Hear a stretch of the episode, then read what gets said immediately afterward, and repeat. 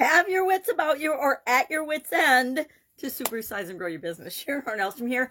I think we've done at your wits end before, so I thought I would combine that with have your wits about you as we talk about our idiom or idioms for supersize your business today. Uh, at your wits end, William Langland's 1377 poem Piers Plowman uh, was about this absolute truth. But at your wits end also appears in the Bible in the Psalms 107 27.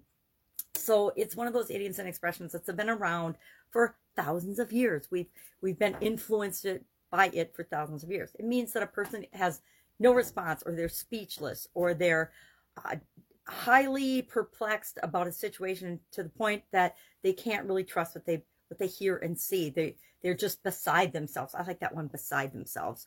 Uh, but to have your wits about you means that you're pretty much ready for anything. You're ready to think clearly, quickly, and make decisions and choices that are important for the situation. Now, yesterday we talked about different decision making tools and how important it is that we have processes and, and ways of making decisions and choices faced with difficult and challenging situations. Because if you've been a business owner for any amount of time, you have undoubtedly encountered lots of different trials and tribulations and challenges. And how you handle those shows people and actually demonstrates to people more about who you are as a leader than anything else that you do. As a leader, it's always ultimately your responsibility to make sure that you're moving toward your vision and that you know what the next step is going to be. Now, it doesn't mean you have to decide that on your own. A lot of times we have coaches, consultants, advisory boards, we have plans that we're following. We have goals and objectives we're moving toward.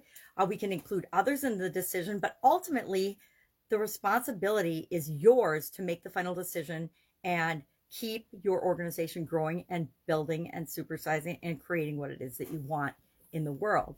We can't do that if you are at your wits' end, if you're always freaking out about things, if you're not solving problems, if you're not leading by example, you will be at your wits end, but people don't follow people who are at their wits end. People follow people who have their wits about them, who have their emotions in check and their uh, composure. It doesn't mean we're not passionate about things, but it does mean that we uh, behave in a way that people understand and expect as well as accept.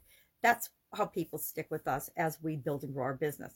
Uh, I I can't tell you how many times in the the past four decades i have been internally at my wits end but externally everybody believes that i have my wits about me and i know exactly what i'm doing because if you don't convey that purpose and direction and confidence uh, you're doing a disservice to the people that are building your business with you because we don't build our businesses on our own. We can build a business on our own, but we're certainly not going to supersize it on our own. And that means we have to be excellent examples and excellent leaders of what we want to see in our organization.